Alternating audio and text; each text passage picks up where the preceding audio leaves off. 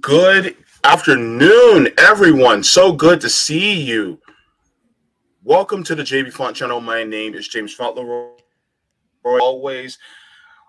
And today is Tuesday, January 31st, 2023. Welcome to all that is watching live right now.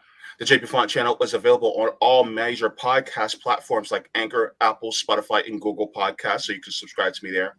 I'm also part of the Revolutionary Blackout Network. So you can catch me on the JB Show on Sundays at 1, on RBN Live on Tuesdays at 4, and the Sabi and JB Show on Thursdays at 6. Also, thank you so much to all the patrons on Patreon, Ko-Fi, as well as members. Without you guys, I would not have a channel. So, from the top and bottom of my heart, I thank you so very much. Also, if you're new, please make sure to give me a like to uh, let me know that you like what you're watching, as well as if you would like to get notifications, go to my Substack, substack.com forward slash jaybefaunt.substack.com. So you guys can go to my Substack and get email notifications there. Now, today I have special guest with me today. is the gentleman of due dissidence, Russell WR and Keaton Weiss is joining me today. And I'm just wondering if I pronounced their names correctly. If not, then I am canceled. Uh, you got my name right. You got my name We- right. We do not support cancellation. Uh, uh Dobular. Dobular. Dobular. I made the same thank- mistake too. I knew Russell for a couple years before I had to say his name because we only knew each other through Facebook, through writing.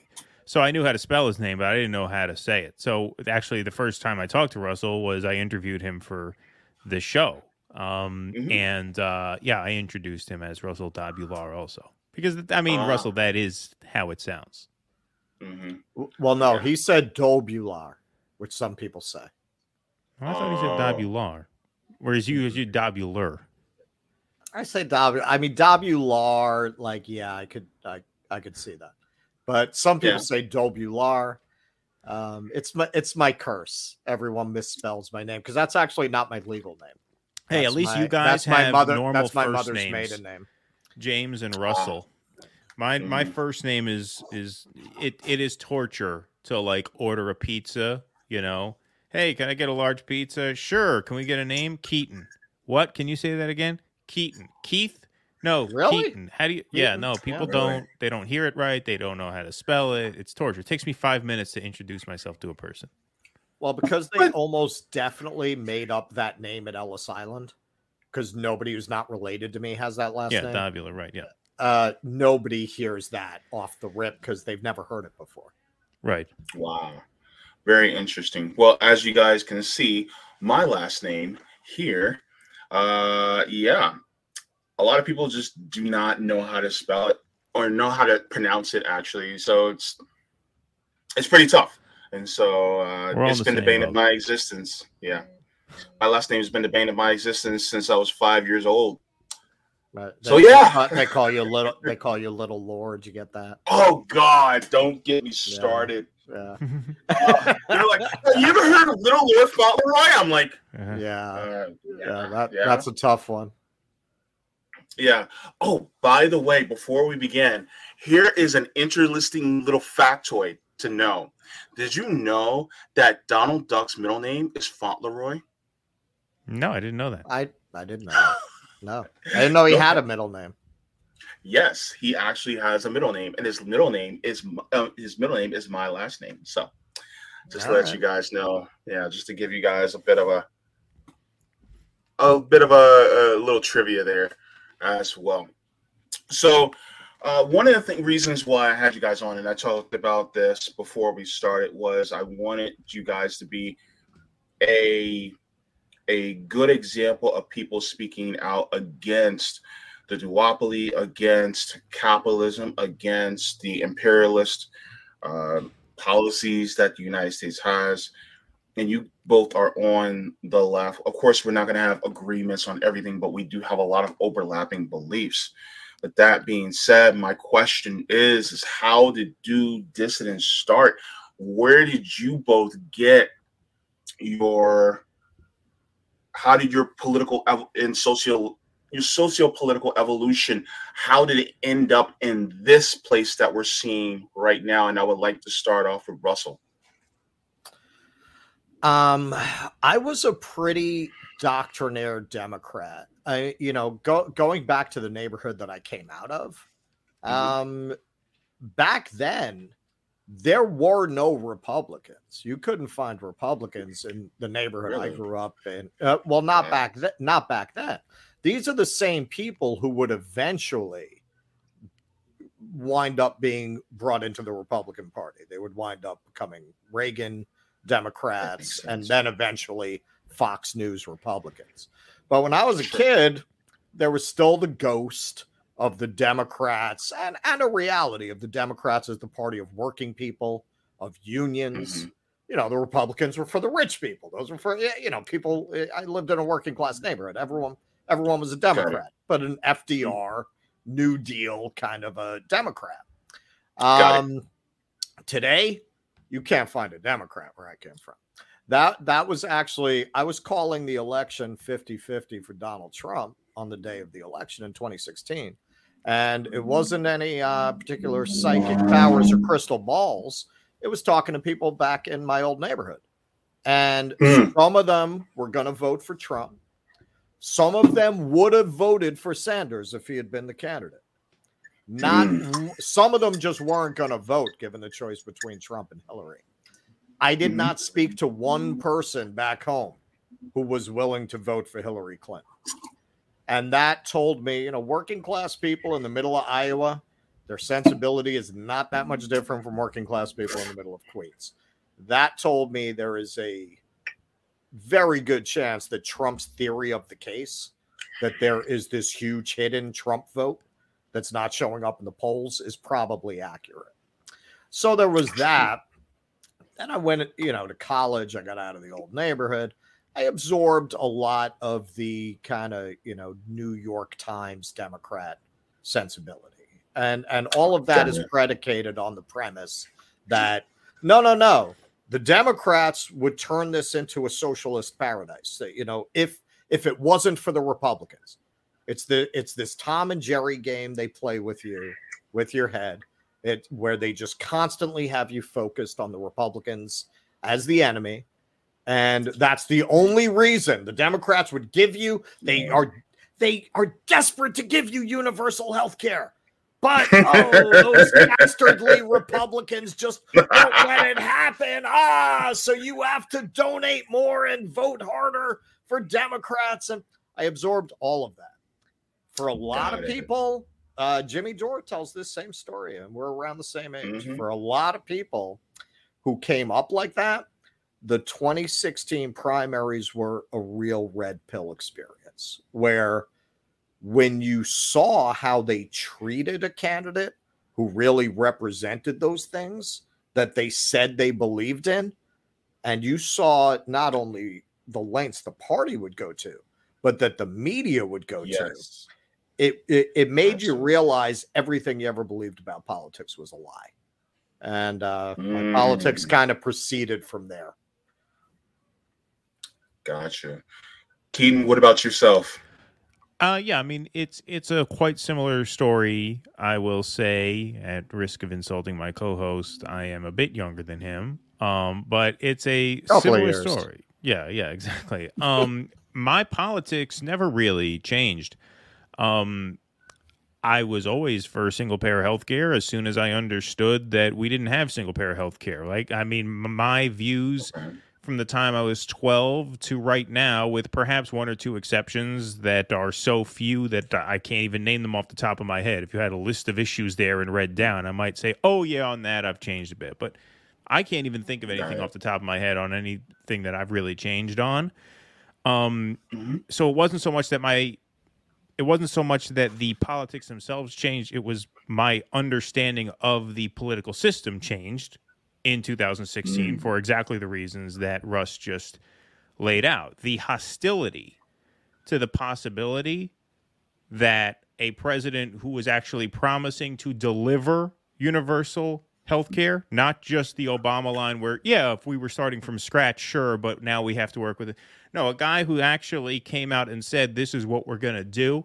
The hostility to that possibility gave me the impression pretty quickly that, oh, so you guys never actually wanted to do this. You said Right. you would like to do this precisely for the purpose of stringing people like me along Yep. year after year, vote after vote. Mhm. So, in terms of issues, uh, I don't think I've ever been radicalized. Uh, you know, I've always been very left wing in that sense, right? It never made sense to me that people should have to pay money for medicine. That never made sense to me, Mm. and it doesn't make sense to me now. Um, so Mhm. it wasn't so much my views on the issues changed; it was my understanding of how systems operate. Uh, they changed pretty radically, pretty quickly, all at once in 2016, as Yeah. as Russ said. Mm. Okay. And, but Thank but you if, very you, if, much. you, if you talk to those Upper West Side mummies and you ask them that question, well, do you Hmm. believe in universal health care? Well, they, they'll they'll say yes. They'll say yes. They they most of them are still in that trap.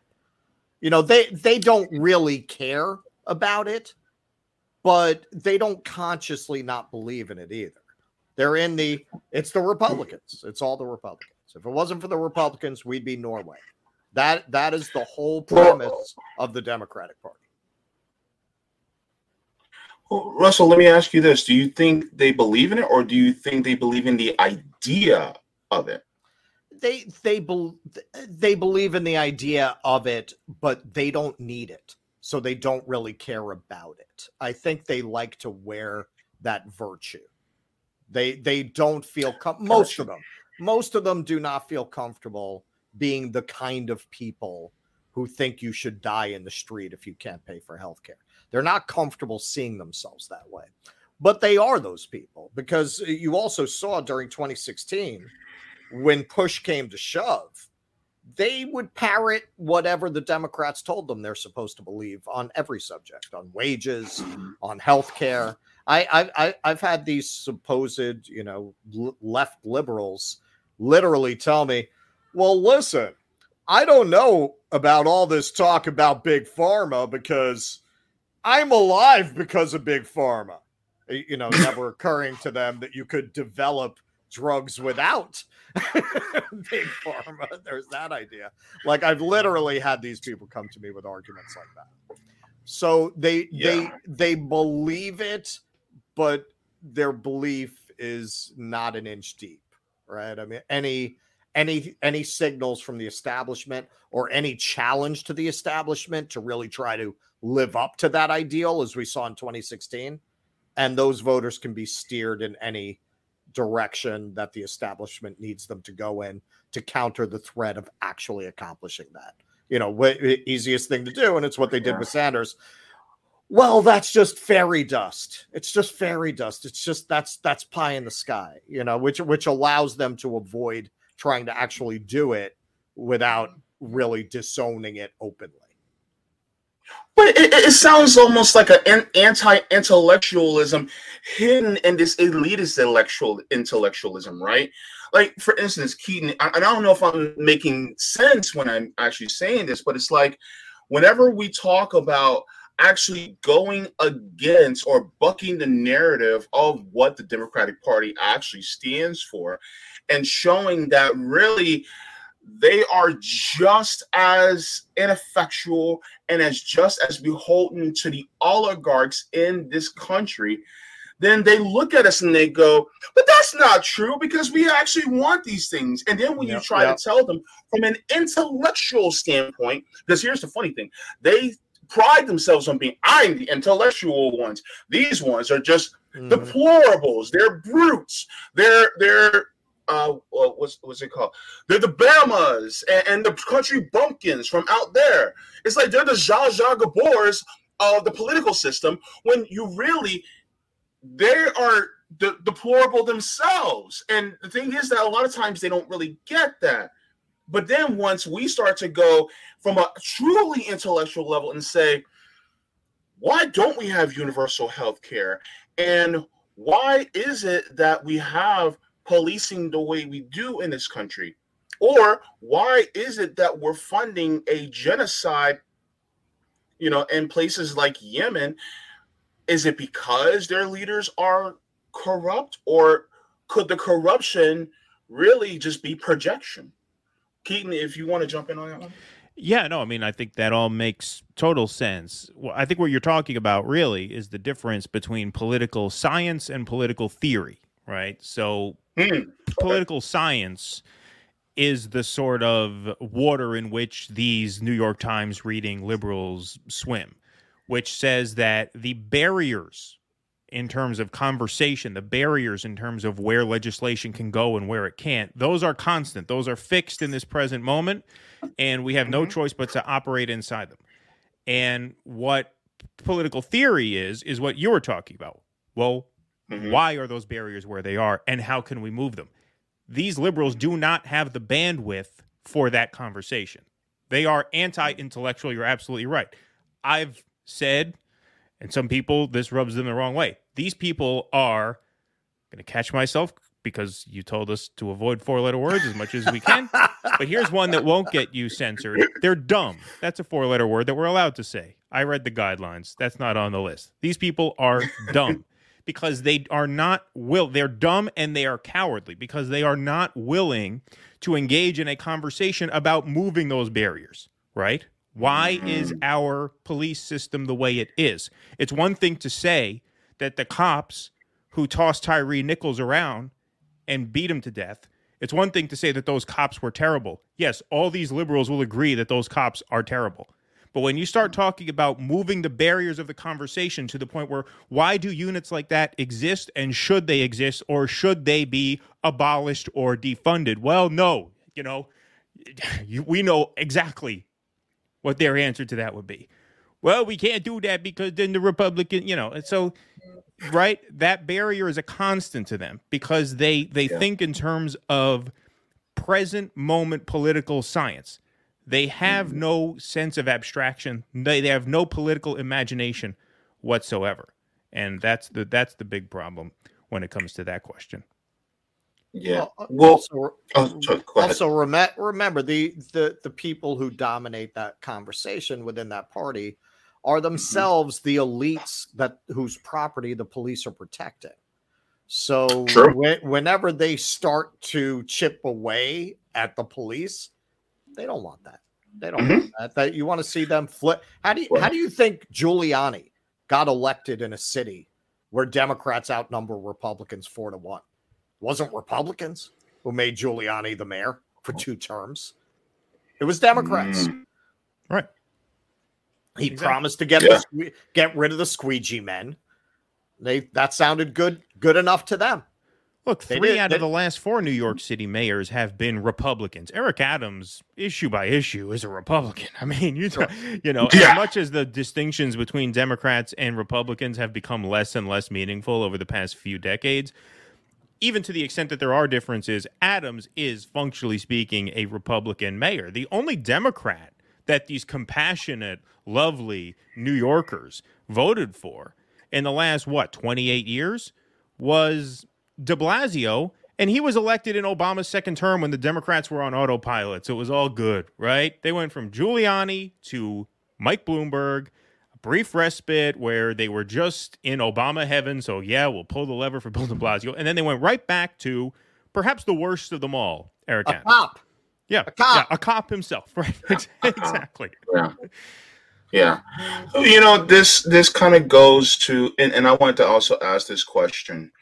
This same sort of the it's almost like a pseudo intellectual type of liberal where they are institutionalists from what it, it appears. It seems to have seeped into the left space particularly the left indie media space. Um, you both spoke recently about the comments made by Krystal Ball where she was uh, it was kind of under the radar, but she was speaking about channels like RBN, basically saying you guys need to quote unquote grow up. And I, I sent out a tweet recently and I didn't tag her because I don't want it to be a back and forth. Mm-hmm. But I made the analogy that if somebody like myself, now I'm disabled, I'm very, very extremely close to the poverty line. I live on disability. My mother is living on Social Security retirement, and we cannot afford our rent. We actually had to raise money in order for me to be able to afford my rent through RBN, which I'm very grateful for. But for someone to say you guys just need to grow up, yeah, that's like being in a burning building and then the fire department comes and instead of bringing out the huge fire hose to put the fire out they bring out some squirt guns and they pew pew pew at the fire and we're screaming at them to get a bigger hose to get the fire out get a helicopter to dump water on it something. And then the people there who are assisting the fire department says why are you guys screaming like that just grow up and I liken that to the lack of urgency, particularly because of the socioeconomic statuses of many people who I like to call to be on the legacy left. Because of their socioeconomic status, they do not see or feel the heat of the burning building that we are in. And so, because we actively ask for the change on a more drastic level, to them, that is too much too fast when for us it is not enough and too slow right? So that's the thing. And i love how you guys were basically picking apart her arguments basically saying that she just doesn't get it. And to wave your finger at especially black leftists who are largely poor yep. and working class really speaks to the elitism. And by the way, I have to say this respectfully to Krystal Ball. What she said was um it, it, it reminded me of what Marianne Williamson said, and mm-hmm. it was, you know, it was it was almost as if, uh, it was almost as if looking down. I, I, I forget the word to use, but it was condescending. It was condescending to me for what she said. Uh, Russell, what are your thoughts? This comes up a lot. I mean, going back to my own political journey. Um, okay, so you have people when they go to college, right? Um, that is dominated really by a liberal sensibility, right? Because most of the people who go to college are not poor. Most of them are not. I was but most of them are not. Mm-hmm. Most of them are at, at least middle class. I went completely on financial aid, but most of the people there, they're at least mm-hmm. from the middle class. And mm-hmm. the middle class, this is this is long observed. Um, you know, they they ape the style and manner of elites because they want to be mm-hmm. them. They want to be them, and not only do they want to be them, they they see themselves as elites. You know, they, they so they ape their styles, their clothing, their interior design, their homes will, you know, they'll they'll have the Monet painting, like they give a crap about Monet. They'll have the Monet print on the wall, you know, all that, all that oh, signaling yeah. that they mm-hmm. are themselves elite. And that's yeah. why they read the times. That's why they absorb all of. And it's the reason that their politics are so shallow because mm-hmm. really this is a this is a po- politics where elite members of society signal their virtue and a bunch of middle class wannabe elites who are a much larger group echo and parrot and police and gatekeep on behalf of their masters and if you mm-hmm. look at their politics, if you've ever been poor, very simple question I sometimes will ask people like this mm-hmm. Have you ever looked in an empty refrigerator and not known how you were going to put food in it? Because I find that if you have had that experience, you're going to have one kind of politics. And if you haven't, you're going to be ignorant and naive of reality in a way that almost I don't want to say it can't be corrected, but it's very difficult for somebody who doesn't know what that's like to understand politics as urgent. For these people, it's a parlor game. It's not, especially for somebody like Krystal Ball. She comes from a very privileged, wealthy home, and um, she yeah. she doesn't know the first thing about why people cannot afford to invest their time and their money, as Nick was pointing out to Marianne Williamson, in some Topanga mm-hmm. Canyon hippies vanity campaign. And and we we in part of our analysis, we didn't we didn't drop the whole thing, but part of it we talked about at the end where it got hot. My sense of why it got so hot was as soon as she said mansplaining, the whole conversation turned. We're talking about Marianne now. The whole conversation turned because I felt watching it that you, they all heard it the way I would hear that. They heard it as an assertion of class. They heard it as the person falling back on the techniques that people of that class use to put you in your place. Right? Um, that was why I thought, as somebody who grew up poor, I said that when we talked about it. I was like, it would have hit me the same way. It would have been like, yeah, I get why that changed the whole tone when she said, yeah. like, like not that y'all were happy with her, but that's when it really got hostile. Yeah. And I get it. I get it because yeah. you know, I mean, and with them, there's another layer of race that obviously I'm not dealing with but yeah. just just the class element of it, yeah, it mm-hmm. triggered mm-hmm. me when she said that. Yeah. Somebody like Marianne can talk all this stuff, but she does not deal with working class people. She does not know working class people. And insofar as she deals with diverse people, they're diverse people who are of her class or in the neighborhood of her class. Yeah, yeah, absolutely. And I just wanted to ask for Keaton, is this dangerous? And if so, and, and what and the reason why I'm asking that question is because people like Marianne Williamson and Krystal Ball and Sam Seder and a lot of these people, they have very large audiences. Mm. Is this dangerous, especially for the left, or is it not, and why? That's a good question. Um, is it dangerous for the left? I think broadly speaking, a big danger for the left is that we're too online. I think a big danger of the left is that we mm. overestimate the influence of all of these people, including ourselves. But that's sort of a broader point, right? When it comes to mm-hmm. people who are tuned into this stuff, right? People who eat, live, and breathe this kind of content, which we thank you all very much because you're here for us and we wouldn't be able to do what we do without you. Yeah. Um, yeah, there there is a danger in it because um, demoralization and despair are two major obstacles in the way of any sort of revolutionary movement taking off. And this is where the class element comes in because Krystal Ball was trying to, while yes, talking down to RBN through Jordan Chariton in that interview that we covered last night.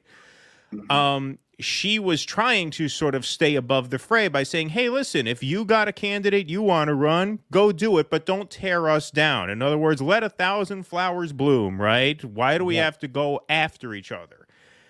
And the reason why we do have to attack the idea of Marianne Williamson 2024 speaks to precisely what Nick said in his interview, which is why we thought that was so worth commenting on. We can't let a thousand flowers bloom you're talking about working class people with limited time and limited resources and limited money to invest mm-hmm. in different campaigns and different movements. It's zero sum for us. We have to pick and choose. We can't write a check to Marianne for $50 and Kshama Sawant for $50 and Planned Parenthood $50. We can't just, yeah, okay, make it rain all over the place because we're all just such wonderful people doing such great things. Let's support everybody. Krystal Ball can afford to do that. Jordan Chariton is probably, you know, not as wealthy as her, but he could write a few more checks than we can. He's, do- he's doing, he's doing all right. Yeah, I, I saw I saw a clip of him talking about how when he made the transition, He's making He lost 50, fifty grand a year. Yeah. He lost 50 grand a year. Me and Keaton are sitting here like, man, we'd be happy to be making that between the two of us. Yeah, I, I'm So- thinking to so that is myself, I'm like 50 grand. I'm like, man, if I made 50 grand, I'd be like, I'm in the money. Yeah. No, he's talking about he's talking about that as the pay cut. As the loss. As- that he as took. the He took that loss. loss. Right. And I'm sorry, go so ahead, Keaton. no, so so so so that is why you have to be critical Mhm. of these candidates and these movements who are just a giant time suck. And this is the part of it that transcends any criticisms that you may have of Marianne. Even if Marianne were wonderful, even if she didn't give the BS answer. See, BS. How do you like that? I never say that, Look but I'm doing you. it. That, that that's that's I'm for, proud for of you, you, my friend. Yeah, that's not easy for me. The BS answer on Israel Palestine, the ducking of the question on Russia Ukraine, the ducking of the question on the dirty break. She did not even commit to a dirty break, as the Vanguard guys said she did, right? True, Forgetting true. all of the merits or lack thereof of Marianne Williamson as a candidate. The idea that Marianne Williamson is going to get anywhere near Joe Biden in a Democratic primary is ludicrous. And this is what's Mhm. especially offensive about that Krystal Ball interview. What you are advocating for is a complete and total waste of time. And anybody with two brain cells to rub together can tell that. Marianne Williamson is not getting anywhere near the nomination. It is ludicrous. It is ridiculous. What are you even talking about? It would be one thing to tell us to grow up and to condescend to us if you had a real plan to actually take the nomination from Joe Biden. You don't.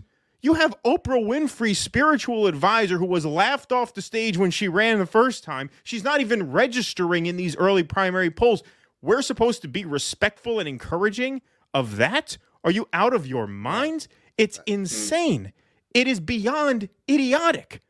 And so to take that condescending tone while pitching to us this utter fantasy of what you think is going to happen in the 2024 primary, I mean, it is beyond beyond stupid. Sorry, I'm fishing for words because I'm trying not to curse and get you in trouble.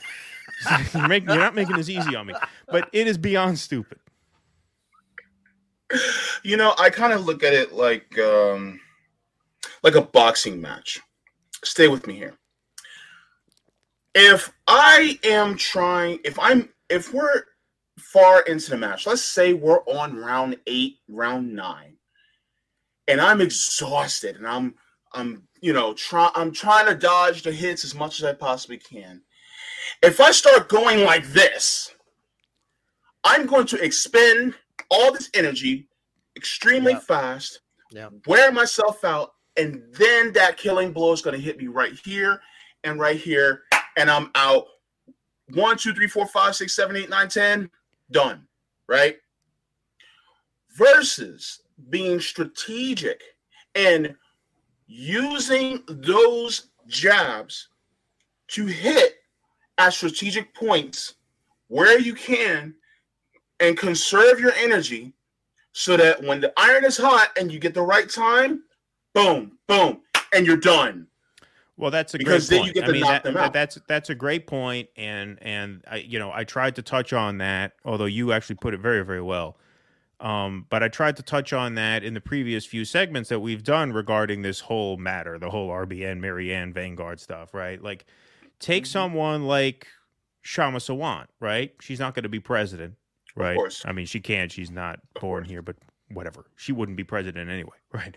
Um, let's Mhm. say this worker strike back forms some sort of political party down the road. Are they going to take off and be a national party? If we're being honest, the odds are no, they're not, right? But what they're going to do is what you just spoke to. They're going to throw, they're going to land punches along the way. They're going to put wins on the board along the way. Even if Kshama Sawant's political party that she hopes to form out of this workers' movement, even if that putters out, you know what?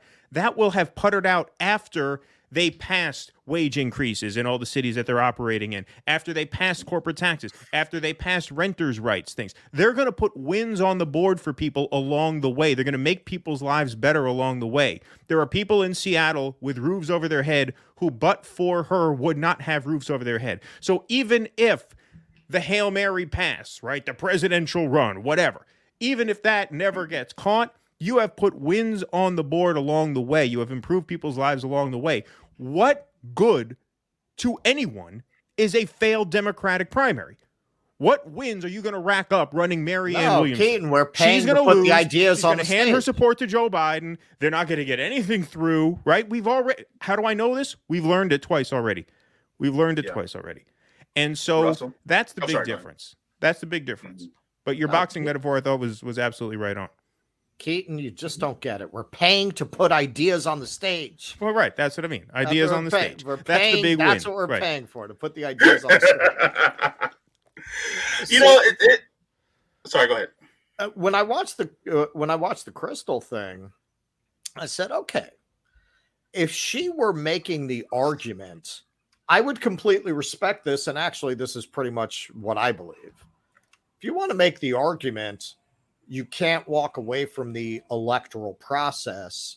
Focus on the local level where you can really have an impact. That is the story of the Reagan Revolution the Goldwater campaign was this absolute catastrophe for the right wing. And they got together building local power and gradually building a bench. It took them 16 years, but our politics has been defined ever since by that presidency. We never stopped living in the Reagan era. That is how successful their effort was. Now, if you want to make the argument, that's what we need to do and it involves electoral politics that's fair i i, I agree with that i don't think that's the only part of this i Mhm. think you need to organize unions you need to rebuild labor power but okay yeah Mhm. that's a fair that's not what she's arguing she's arguing for the vanity campaign of a rich hippie that is Yeah. that is that is not a a that is not more realistic than what she's dismissing Okay. So just so that people have an awareness of what exactly we're talking about, I'm going to show this. I'm sorry, guys. I, I know this is going to be painful for many, but I, and I also have a very interesting question to ask you after the end, because this is a question that a lot of people have not asked yet, but it's going to be quite ironic to ask this question. But let's give people a chance to hear exactly what was said so that they have context. movement. But uh, what do you say to people who are critical of Marianne or anyone that's going to run again uh, within the Democratic Party? I think you put it perfectly, Jordan. How did Bernie Sanders do? How close did he get to the White House? How close did the Green Party get to the White House? It's simple. I mean, we don't have to like. I don't know if people have noticed. There's a lot of crises going on in the world. There's a far right movement basically trying to end democracy in our country. You know, people are suffering every single day. We've got a climate crisis that's unfolding. I mean, continued insane instances of police brutality that just make you want to weep and scream and your stomach churn. And they want to like wait around for some theoretical revolution. I'm sorry, grow up, get serious. This is a actual path to having an impact on the issues that you claim to care about. Now, if you've got another candidate, you got another strategy, please, I'm all ears. But the reality of the American political system today is we have a first past the post voting system that makes it virtually impossible for third party candidates to compete. Do I wish we had ranked choice voting? Yes, we should push for that. Do I wish that we had a different political? Of course I do. That's not reality. So we can either grow up and get serious about actually wanting to have power in order to impact the issues and the people that we want to have an impact on, or we can sit around and talk to each other and make videos, you know, trashing people who agree with us on 95% of the issues and pretend like they're horrible people. We can do this like internecine circle jerk forever, or we can actually get serious and have a plan and try to do something. Oh, I thought I was the only one that calls it a circle jerk. Uh, I stole that from you. Sorry, Jordan. just a handful, a handful of bullshit on the left. Uh, That's it. That's it. And you know, I've like been nice about it for a long time, but at some point I'm like, look, let's grow up and be real about the political system that we operate in and not have some like, you know, imaginary theoretical revolution that's going to happen at some point in the distant future. We don't have time for that shit. Like, stop tearing down people who are actually trying to do something. If you've got a different plan, be my guest. Go it. Put up your candidates. Run your race. Whatever your start, go do it by all means. But I'm just not going to sit by and watch people trying to tear everybody down who is interested in having any kind of positive impact. I think there's another. Um, just a question to Keaton and Russell. Is that political nihilism? I mean, I think it's political stupidity. I mean, there it's hard to know what's in their head. I understand what you mean, but Mhm. it, it's it's hard to know what's in their head. They seem convinced that Marianne Williamson has some kind of chance, which goes back to what I said before. She doesn't. It's just so unthinkably stupid to me. You know, like I don't like. I, I mean, I, it's it's hard to even respond to that question because to me, I can't get past the point of wondering what the hell you're even talking about. You're talking about a candidate who was laughed off the stage last time, who's not even registering in these primary polls despite Biden's vulnerabilities. So, what are you even talking about? In practice, the results, yes, to try and answer what you asked me, the result will be more nihilism and more despair because the nihilism and the despair, the hopelessness that people felt after that Bernie 2020 campaign, I mean, that was a tough summer to endure, man. It just really was. We thought we were all dumb enough to think, hey, Bernie's going to win the primary this time. Then we all know how that ended. I Six didn't. weeks after that, we had to watch George Floyd get choked to death under the knee of a fascist murderer cop mm. for nine minutes. Yeah. And then we saw people flood into the streets. We saw all this energy out there to try and do something. Meanwhile, that all that is happening against the backdrop of a presidential election that emblem that that is emblematic of the status quo. And so, yeah, that mm-hmm. was a really, really difficult time to endure. That is enough to make a lot of people very nihilistic. And to the extent that people believe those two and get invested in Marianne Williamson only to have their hopes dashed again, with each of these defeats, people check out more and more and more. Now, thankfully, I doubt anybody, I shouldn't say anybody, I doubt a considerable number of people are actually going to uh, ride off to Iowa and New Hampshire and South Carolina and canvas for Marianne Williamson. Like, thankfully, Of that's. I'm optimistic in the sense that I don't think people are going to fall for that in great numbers. And the people who do, I'm sorry, you deserve to have your shoes wet. Like, because that's all you're getting. All you're getting out of a trip to New Hampshire in January to go door to door for Marianne Williamson is wet shoes. And so. I mm-hmm. you know I'm I'm sorry if that wasn't a fully satisfying answer because to me it it doesn't even get to the point where you think nihilism or not. It's just so dumb. It's just so ridiculous that they are pitching this Yeah. as a remotely viable option. I, I Russell? think I think their theory is that I, I don't I can't believe that they think Marianne Williamson would win. I think that their theory is that this is like uh, taking the battering ram to the gate. It gets weaker every time you go at it. So we charged it with twice with Bernie, and we have to keep hammering at it, and eventually we're going to smash it open. I, I think that's their theory. I, I will give them enough credit to assume they are not dumb enough to really believe that Marianne Williamson would be the nominee. My my prediction, if she actually goes through with this, is that she she never even makes it to a primary because there is no energy to support that. I don't think she's going to run, man. If I'm being honest with you, this uh, is an She's exploratory getting committee. so much I mean, I- hostility that, that I don't. you're I probably don't think right. she's going to decide. I think she's going to realize this ain't going to happen. Yeah, I mean, I think this is all going to be. I think moved you're right. Fairly shortly. I think you're right. Well, maybe it's just the radicalness in me, and I've become more radical since being on RVN. But every single time I hear more and more about electoral politics and how it's it feels like just a delaying of the inevitable. I feel like I, I'm turning more into Rome every single day. I'm like, you know what? Bump this. Let's just go straight for revolution because every single time someone is like, well, all we need to do is get these wins, there's more of a capitulation towards fascism each and every single time.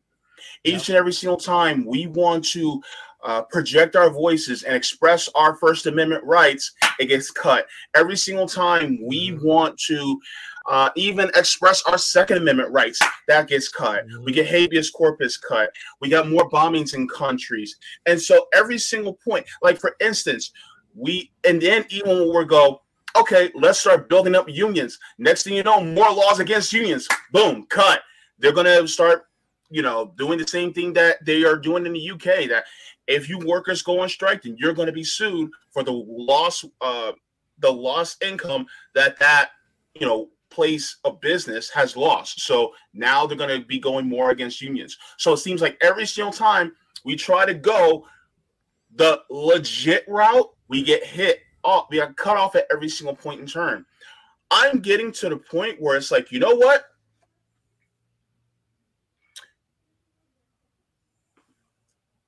Excuse me for saying this, but Don't curse. fuck electoralism.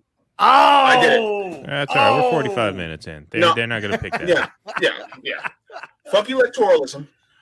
Because the thing is, is that this is the it's almost like a a way to ease people into not doing a revolution. Well, if we do a revolution, then something bad is going to happen to people. And it's like, yes, something bad is going to happen to people. But the question is, if we continue the route that we're going, is it going to continue to happen to our people or is it going to happen to the oligarchs? Which group would you rather something bad happen to? Would you rather something bad happen to innocent people who have nothing to do with this or to the oligarchs who are actually perpetuating the violence that we see? And by violence, I also mean homelessness, housing, hunger. I'm also talking about the climate emergency. I'm also talking about the bombs. Right now, we have a proxy war that's going on in Ukraine against Russia. We have a proxy war going on against Yemen through the Saudi through the Saudi government. So we constantly are doing this, and yet, and now we're about to get into some asymmetrical warfare with China. Really, I'd rather use revolution as a self-defense to preserve the life of people. And so when people like Krystal Ball say grow up, yes, let's grow up. Let's get away from this certain type of thinking that anything can be done with a country. And and and, and look, how many of us question the actual legit democracy of this country? We do. We question it every single time. Yeah. Right? So if we're questioning it, that means that we're probably too late and it's already gone. Yep. Uh, Um, yes. uh, uh, Am I making sense or am I just No, saying no. I mean, look, stuff? what the the example that strikes me as being, you know, perhaps even most relevant now, especially given the events of the last week or so, is Mhm. what's what's went on in terms of the cops these past few years, right? Yeah. When the George Floyd Yeah. protests filled the streets, you had not just Democratic politicians do the Kente cloth stunt, right?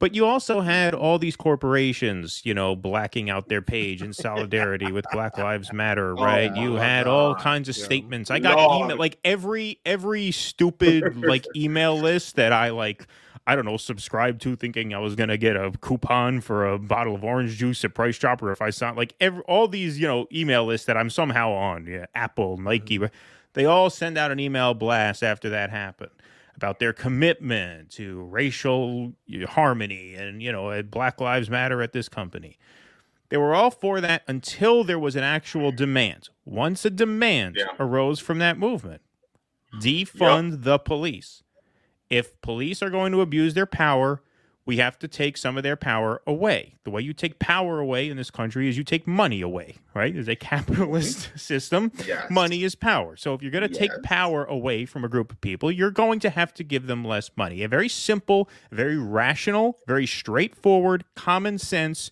demand. If the Scorpion unit in Memphis cannot be trusted not to pass a man around and beat on him until he dies, then we have to pull the funding from that unit. That's very simple. There's nothing radical about that, right? But that is an actual No. demand. Once an actual demand was made, the gatekeepers of the political system said, well, no. No.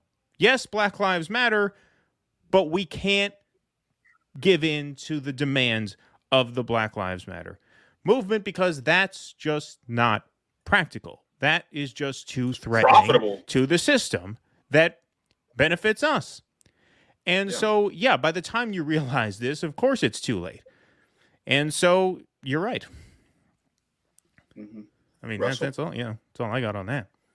Um, yeah, our our we had we had this very unique window, you know, roughly in the post-war period, could argue into the 70s, where you had about as much democracy as a society has ever had. As much democracy and with drastic, drastic flaws with groups left out, not being able to fully exercise their rights. But Yeah. to say, okay, well, that means it wasn't a democracy.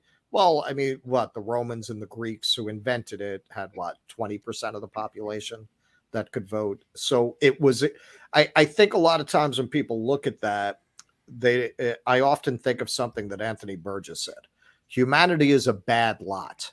You know, humanity has taken a very long time to even not be as horrible as it once was that Mm. was that was a window where things with humanity were moving in the right direction if what you believe in is is people uh, being able to exercise control over their government and control over their society.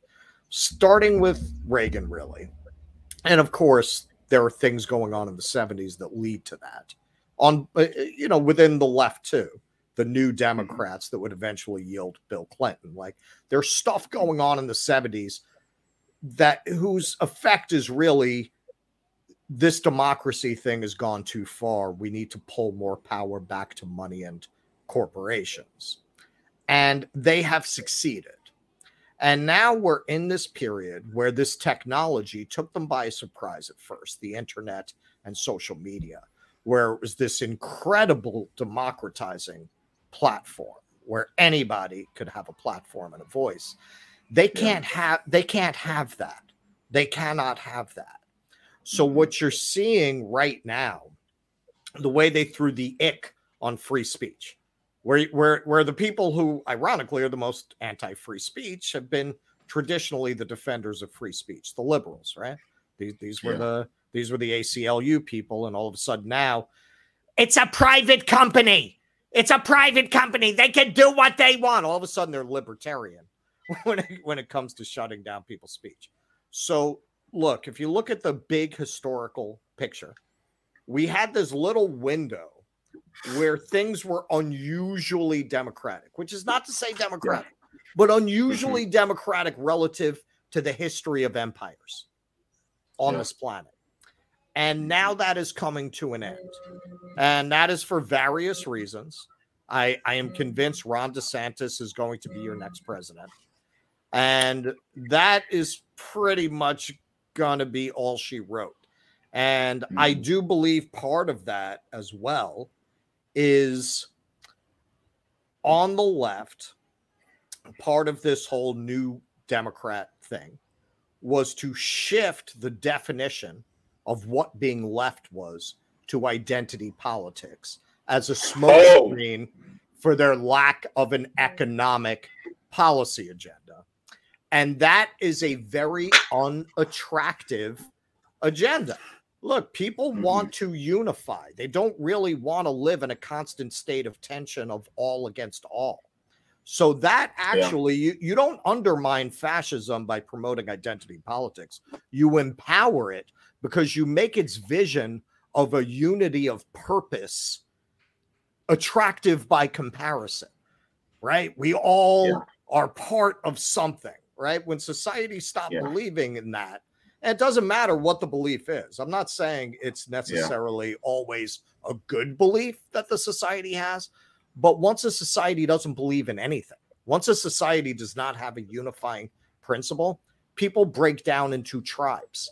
And that we're doing Yeah. that in a very unique way in the decline of the American empire. But that's mm-hmm. typical at the end of empires that everyone kind of Yeah. splits off on their own because they mm-hmm. no longer have Rome. They don't believe in Rome anymore. They've become, they've Yeah. developed a cynical relationship to their own institutions. Yeah. Um, Well, I'm sorry. Go I, ahead. I think that's why Trump did better. Nobody can figure out this mystery. Trump did better with non-white voters than any Republican since Nixon in 1960. That is my explanation. The left has made itself Mhm. so repulsive by abandoning economics in favor of identity that they made him look attractive by comparison to a lot of people. Not everybody, but to enough people. Well, I, I just wanted to I- implement this because I, I wear a few identities. You know, I have that hat, uh, so to speak. And one of the things I think, and I tried to convey this to my audience, is that when it comes to the identity politics, the identitarian uh, ideology that they push, it really is the culture war. There's Mhm. two culture wars. There's the culture war on the liberal side, and there's culture war on the conservative side. Absolutely. And one thing that a lot of people don't realize is that neither neither one of those parties or those sides, because I put sides in air quotes because they're really all on the same side. Neither one of those sides really have. They really do not want the economic structure to benefit everyone, because Right. for those of us who are black, right? race and class are intrinsically linked. Mhm. Even if you go way back to the, to the Atlantic slave trade, we were brought here not because they necessarily hated black people. No, they saw us and they said, hmm, free labor. Right. Right. And then the racism came in after that in order to have a separation just so that they can keep that power structure in place. So, because our race and class are intrinsically linked, once you start attacking the class structure, once you go after the class war from the proletariat side, from the worker side, then people start to go, especially a lot of the hillbillies in the South and a lot of white Mhm. people who consider themselves God and country. Guess what? They start to realize, oh, snap, these black people are just like us. Yep. And Yep. our problems are the same. And Yeah. they're being screwed even more than we are because they're trying because they're using us to vilify them. Or then they go, oh, snap, these people coming across the border is not because they're trying to steal our jobs, it's because we, our government, instituted sanctions and destabilized their government. So now they're coming over here because it's chickens coming home to roost because they really don't have a peaceful life because of what our government has been doing. Yep. And then they start to vilify people like me who are part of the mm-hmm. LGBTQ community because they're saying they're coming after your kids. Meanwhile, a lot of the and, and you know, no offense to present company, but a lot of the heterosexual people, particular men, are typically the ones who perpetuate the grooming, but people don't really want to talk about that either. And so, because of that, then we're constantly pitted against each other so that the economic equality, equity, and justice does not happen. And so, because of that, then we're constantly pitted against each other so that the robber can run out the back with all the money. Yep. And so I think Yep. that's what the thing, the problem is. And Yep. unfortunately, like, and, and I don't want to harp on Krystal Ball too much because even though I have major disagreements with her, I don't want to be disrespectful to her. But my thing is, is like she's more focused on, oh, there's fascism coming, but she's talking about the the the social fascism. We're talking about the economic fascism that comes along with the social fascism. And by the way, black people have been experiencing fascism for 400 years. For Yep. us, fascism is just a Tuesday. Yep. And now there's a lot of white people, unfortunately, that are seeing fascism for the first time, and they're like, "Oh my god!" And we're and that's when we black people go, "Now you see what we were talking about." Mm-hmm. Mm-hmm. Well, yeah, I mean, you know, I hate to keep mentioning it. I know it's a very upsetting thing, but that video of Tyre Nichols getting passed around, what you? That's not fascism. I mean, you know, and that's not the first video of its kind. It's far from the first thousand incidents of its kind, right? Well, well, Yeah. But this is, Let- you know, this speaks to a point that we that we raised about an hour ago, which is, Yeah. you know, there's this there's this there's this problem of the oligarchy, right? But then when you talk about democratic politics and democratic primary politics, which is what Krystal Ball was talking about in her lecture there, hmm you're talking about another class of people that are not quite the oligarchs, but Mhm. this is what the professional managerial class is. This is what the PMC is. This is what Russell was talking about. When you go to college, you absorb certain ideas. People go to college to get credentialed for good jobs that will give them cushy lifestyles so that if and when the shit hits the fan, they will have enough money in the bank to weather the storm. That's why people go to college, right? Well, But true. that's not that that doesn't Yeah. sound very good, right? That doesn't sound that doesn't that doesn't sound all that deep. That sounds kind of shallow and mean spirited. And so what do you learn at college? What do you actually learn there? You learn how to benefit from the system, but you learn how to talk like you feel really bad about it, right? You learn Yeah. how to talk whoa, like a guilty white oh! liberal. You learn how to talk like, oh, it's a shame that I'm here and you're there. I wish there was something I can do about it, but ugh. But I know, I understand. I feel where you're mm-hmm. coming from mm-hmm. because I went to mm-hmm. college and I learned about the transatlantic slave trade and I learned about the civil rights movement. So I know, Yep. I know, and I wish there was something I could do. But again, the barriers are here and here, and we can't move them. So The Republicans. right, It's the Republicans. God, it's, it's, it- yeah, that it's it's it's very much like the function that the devil plays in Christian theology. If you didn't have it, you'd have Oh. to invent it, because uh, how else do you justify the the dying babies? Right? Like you need a devil. You need a you need original sin. You is so they need the Republicans. They have to have the Republicans. Without the Republicans, how can they justify their clear uselessness as a political endeavor? There is no rationale for a Wall Street friendly left party. There is no reason for a party like that to exist. There is absolutely no way they can serve the masters of labor and Wall Street at the same time. Their interests are inherently in conflict. Why it, it- I, I follow economic news, unlike a lot of people on the left. I see what the traders, what the degenerate gamblers that make up our, our our financial services industry talk about. You know what they hope for? You know what they hope for every time the next financial Inflation. report comes out? They hope people are out of work. Because if people are out of work, that means the Fed might stop tightening rates. And if the Fed stops tightening rates, party on. The party's back on on Wall Street, right? Maybe they'll even cut rates. They are hoping. This is your Wall Street. They are hoping that you are unemployed. How can a party that is friendly with Wall Street, whose interests are that the labor market is such that they can decrease wages, they can treat their workers any way they want, how can they be a pro labor party? There is no reason for the Democratic Party to exist. Now, the Republicans say what you want about them.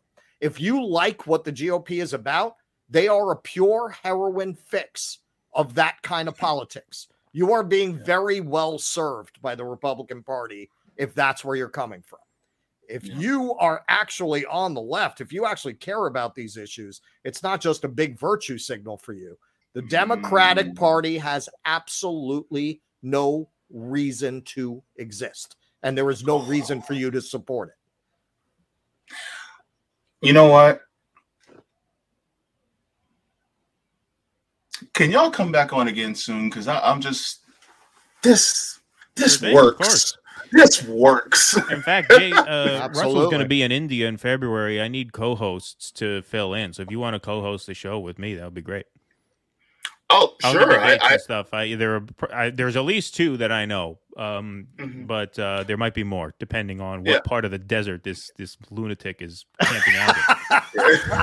in. well, I, I, I can be a guest once in a while. It's just I have dialysis Monday, Wednesday, Friday, so I can only do so much. Uh, but Not You too know, bad. I, we- I, we do do go on Thursday and Thursdays and Sunday. Sundays. So Yeah. yeah, Yeah. yeah. I try because I'm also doing uh, you know uh, guest spots some from time to time on Indie Left News too. So Oh, I, yeah, I yeah. try to yeah, we'll you work it know, out. Well, we'll yeah. but but yeah uh but you know what that was a point uh and one of the people who watches my program constantly his name is roger meadows i'm not sure if uh you know of him but Um, he's he talks a lot about public banks, ballot initiatives, and and taking away both parties, which Russell you just talked about so eloquently, and I mwah, love it, chef's kiss. Thank you. But that's the that's the thing that a lot of us are really we are at our wits end right now, and it, we're constantly being used and exploited by our own political system. And um, I'm going to give you guys an example. And why is somebody calling me while I'm in the middle of the stream?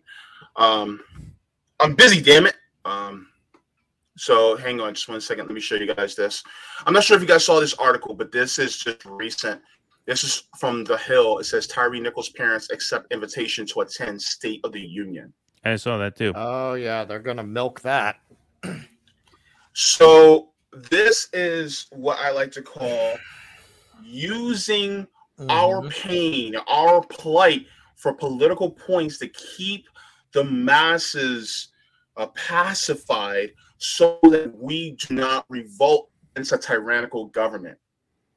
And so this is what I see constantly Yes. and while I know that it happens, you know, in the you know in the white you know P, the white community, it happens especially in the black community because we're constantly being told, yes, you're disenfranchised, yes, you're vilified, and yes, you Mhm. your lives matter too. And then we go, can we take some of that money from the police and put it into our housing, education, and healthcare? Oh, but I'm sorry. No, I wish I could, but unfortunately, we need the police in order to keep you safe. See? Well, I'm we glad go, you said it because I would have had to risk. I would have had to take a risk and say that myself if you didn't. So I'm glad you did. Um, Well, I, But but but but this is why, and I'm not just you know blowing smoke up your ass here. But this is why channels like yours and channels like RBN are so important because yes. because you have a credibility on this that Russell and I don't and can't, right? Yeah. And and so it it, it has to come from those places, and um, yeah, I mean, so it, that that's a, that's a point that um, Well, uh, that's a point that that's that's really important to, to, to make as often and as as loudly as as you can.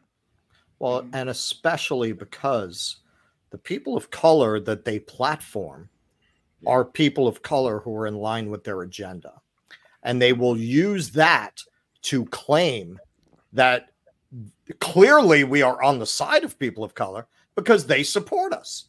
Look, look at all of these people. Look at Kamala. Look at Barack. Look at Nehisi Coates. Look at all of these people we have supporting us from that community. Look at James Clearly- Clyburn, who just Good. brought Look everybody with him. Everybody with him.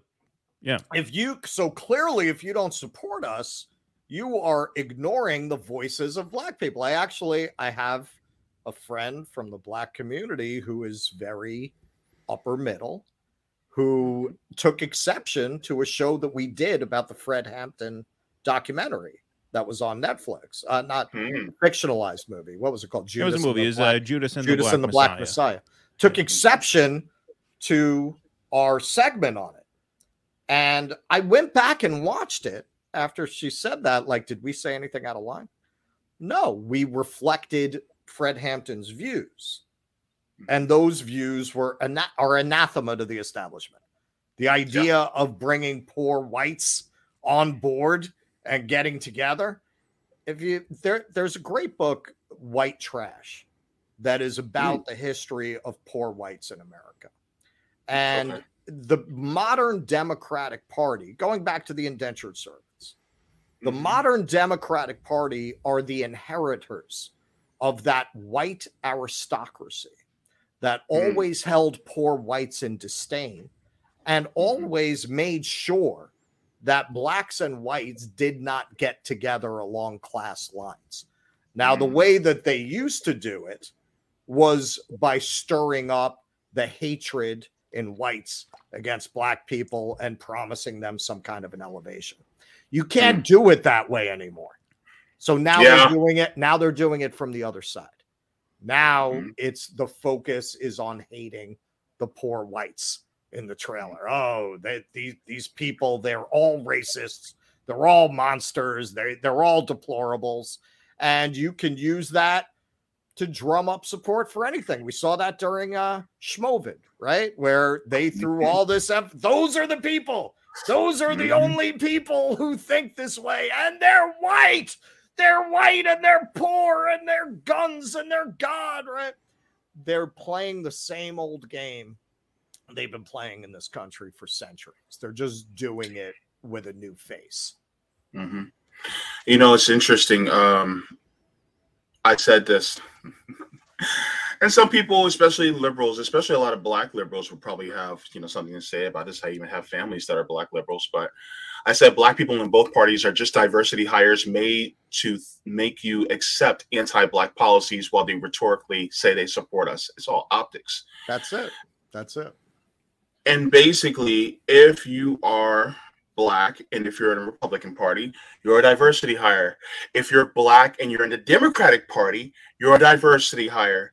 If you're gay or trans or disabled in either party, you are a diversity hire. And because you are, they really don't give a crap about you, Yep. about your liberation. When I talk about liberation, I talk a lot about black liberation, queer liberation, but there's also liberation that is needed for poor whites because they are constantly under the thumb. They have the boot. The, boot is constantly on their necks as well. And I, I did a TikTok uh, yesterday, I think it was. It got like over seven thousand views already, which I'm completely Nice. surprised about. But uh, a- a young lady was saying, "What is the end game for capitalism?" And I said, "Slavery. Slavery is the fulfillment and end game of capitalism." Right. The Right. one thing that people don't want to hear, though, is that number one, people who look like me, they're trying to put us back into slavery, back into chattel slavery. But another piece that people aren't realizing is that they want people who look like you, Russell, and you like Keaton, also into chattel slavery. They're not just satisfied with black people being put into chattel slavery. So now there's over 60 plus percent of people out there that also can be subservient to the oligarchs. So they want you all to also be chattel slaves as well. And so that's the fulfillment of capitalism because we're the canaries in the coal mine. After they put us back, guess what? Yep. Guess who they're coming after? They're Yep. coming after You're right. all of you. You're right. Yeah, I mean, in some ways, I think they're coming at us all at once. In some ways, not Mhm. obviously, Well, but in some ways they I are. that. Right? I Mhm. mean, look, this is the inevitable. Res- I mean, you know, Russell and I recorded one of our like Patreon only segments earlier where we sort of raised this point where it's like, um, i- i- in in in an economy where you make everything for sale. If everything is for sale, that means inevitably, and Marx talked about this himself, political power will become for sale. And once political power is for sale, what you will inevitably have is a partnering of corporations and the state itself. And Yeah. once that train gets cooking at a certain speed, you're right. The only thing that will stop it is an actual revolution. Yes. That's the only thing capable of stopping it. Sorry to Yeah. bust the bubbles of Jordan Chariton, Krystal Ball, and the counter revolutionary white left PMC network, but Marianne Williamson is not going to stop that train. Um, and that's the situation that you're in. And it's a situation that we have put ourselves in over the past several decades to the point where, and, you know, Jay, you, you made this point a while back. By the time you realize it, it is too late. It is too late. It's certainly too late to be solved through any sort of, you know, nice guy electoral solution, right? I mean, it, it's just this thing has has accrued too much momentum already. It's moving too fast. It's destroying everything in its path. That is, of course, inevitable. It's inevitable, whether it's by design or not. You know, did Adam Smith have this in mind? Probably not. Mm-hmm. But guys like that, thinkers like that, thinkers like that who exist today, lack the foresight to understand the very, very simple calculus that if everything is for sale, it means anyone who can afford to buy it can afford to buy more of it and more of it mm-hmm. and more of it, and they start accruing it exponentially. to the point where before you know it, it's very easy for them to virtually speaking, practically speaking, or perhaps even further down the road, literally speaking, enslave most of the population. It's not Right. as hard as it sounds. Right. It's Yeah. math. It's simple math. Yeah, basically. Well, that, well, that's what uh, now. Well, and that's why I touched on the technology.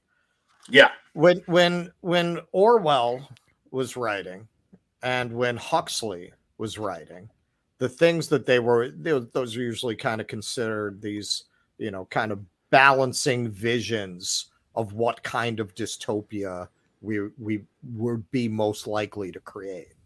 And when they when they wrote those visions, they the technology to realize that world wasn't there. It is now. It is now we do have the technology for Big Brother to watch you. And we also have the technology to endlessly amuse people into a constant state of ignorance. I would say what we ended up with and what we're ending up with is some of column A and some of column B. The in the in the security state, in the surveillance state, you have the the Orwell element in the way that we have to be very careful what we say on YouTube you have the Orwell element. And in the way the whole society is oriented around, oh, season three of The Witcher is coming out. Oh my God, I got to watch that. Everyone's got their streaming services and they're just constantly oriented around pleasure and distraction. That is much more that Huxley vision.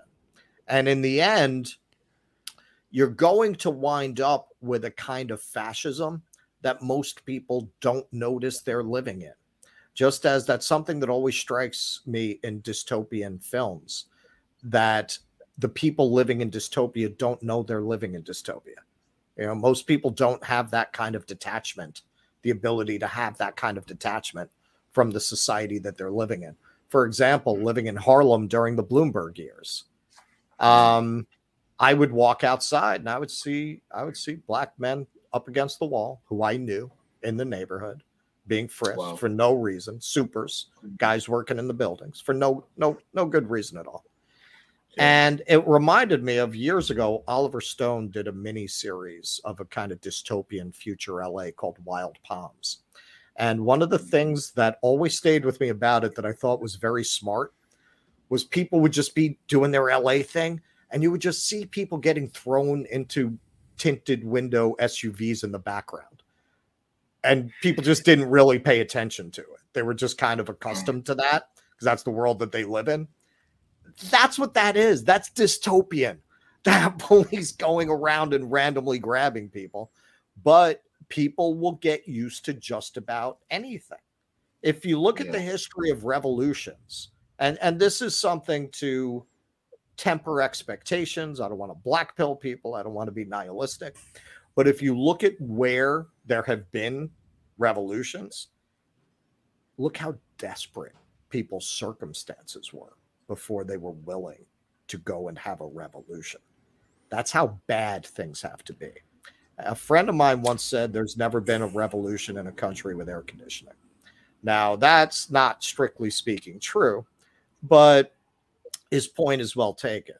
The the more you are able to give people cheap consumer goods, and this is part of why we maintain all of these military bases. You know, people are always saying, why do we do this? It's not a mystery. Yes, it's partly enriching the defense contractors, but it is also controlling the resources and economy of the world in order to keep our own population pacified with the things that we're stealing from everybody else, including their cheap labor, so that you can get your cheap amusements here. Because once those things go away, then you might have a revolution. Great analysis. Thank you so very much. You know, I didn't even get, you know, I had not read, I only read one of my questions for this entire stream. I had like four or five questions and I didn't even get to any of them. That's how good this conversation is. Um, gosh, I can't wait to have you guys back on because I we'll think come back that- anytime. Just let us know. Yeah, Definitely. absolutely. because because I, I think that these these uh, conversations are important Um, and if you guys have not, then please make sure to also subscribe to Due Dissidence if you have not. They are a wonderful channel, great political analysis, uh, especially uh, on the different news that we have coming out. Um, you heard some of their political analysis here and it really is just a look at working class and how we can enrich the working class so that we can be able to fight for more than what for what we deserve right? You know and i'm at a point where you know i you know I, I of course i'm not i i still do vote but if I'm going to vote, it's going to be either the independent or third party. But my focus is more on either local or just do organizing activism outside of electoralism. It's like one of the two. You know, and I feel like, you know, if you feel disaffected from it, no need to go in back into it. Just either do some organizing or just help people who are organizing. I don't care if you help them financially. I don't care if you help them with your time. You know, I don't care if you help them with their energy. But you know, if you know some people that are doing things like mutual aid, or if you know some people that are doing some activism on the ground, like for instance, there's going to be a um, uh, anti-war rally happening in on February 19th, I think it is. Yep, 19th. So yeah. So, I mean, if you guys want to get out there and join them in solidarity, things like that, then do that, you know, but whatever it is, to make sure you do something for the people, not for politicians, but for the people. Yeah.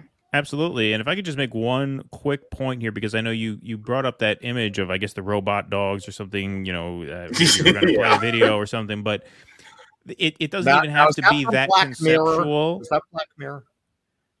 That image? No, that's that's that was actually real. Okay, well, oh, look, that I mean, yes, that that is real, but w- w- when we when we talk about just sort of runaway capitalism inevitably creating, you know, this just you know servant class that could eventually, yes, become a slave class. I drove for Uber since 2017. I still I don't drive passengers anymore. Now I do food. I do DoorDash, Grubhub, and stuff, but, which are actually far better than Uber. But anyway, I won't bore the audience with that. When you drive Uber, Uber wants every driver to accept every ride. That's how they make money. They want you to accept every ride. Mm-hmm the key to making any money at all with Uber, and you can do fairly well if you know how to do it, but you have to know how to do it. You have to reject most ride requests because if you accept a ride request from a passenger who's 15 minutes away, you don't get paid for the 15 minutes you spend driving to pick them up. You only get paid when they're in the car. So if Uber had its way with you, you would lose money driving for Uber. If you did it the way they wanted, which is every time you get that ping, you say, Sure, I'll take this ride, you will absolutely kill your car and lose money. You will spend more on car bills and gas than you will. So, this is already a situation where you don't need the robot dogs. The person is the robot dog, unless they know enough not to take every ride. Like, if you don't learn the tricks of the trade, if you don't learn how to beat the system, how to beat the app, that app will use you the way whatever company that is is using those robots. They chew you up, they spit mm-hmm. you out. You will lose money doing it unless you learn how to. And they will never teach you how to. You have to learn that on your own. It's not in their interest to teach you how to.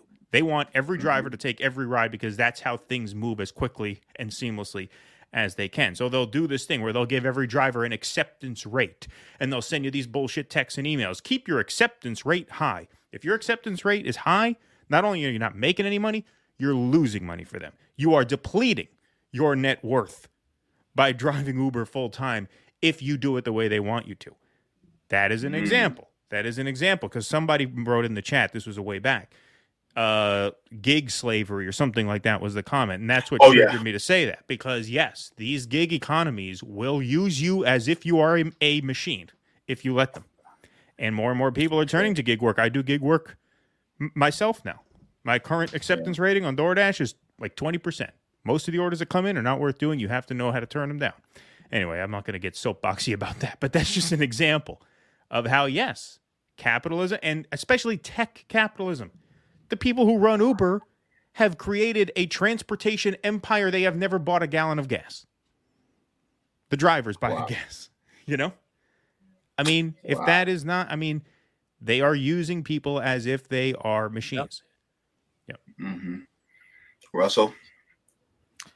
whenever you work inside a corporation, which I have very rarely done for that reason, it's creepy. It's creepy because you can tell that they got a bunch of industrial psychologists together to figure Oh. out how to get the maximum amount of labor out of you with the minimum amount of pay and how to minimize turnover as much as possible. So whenever you're working for a corporation, they will do a lot of communication involving how you're part of a team and you know it's a family and how there's opportunity in the company and and you know when you're working for humans which is what I've usually done you know it's it's you don't get those emails they'll go hey Russ well you're part of a team here and we really value you can you do this gig on Friday I don't I don't I have one company I work for I, I'm a tour guide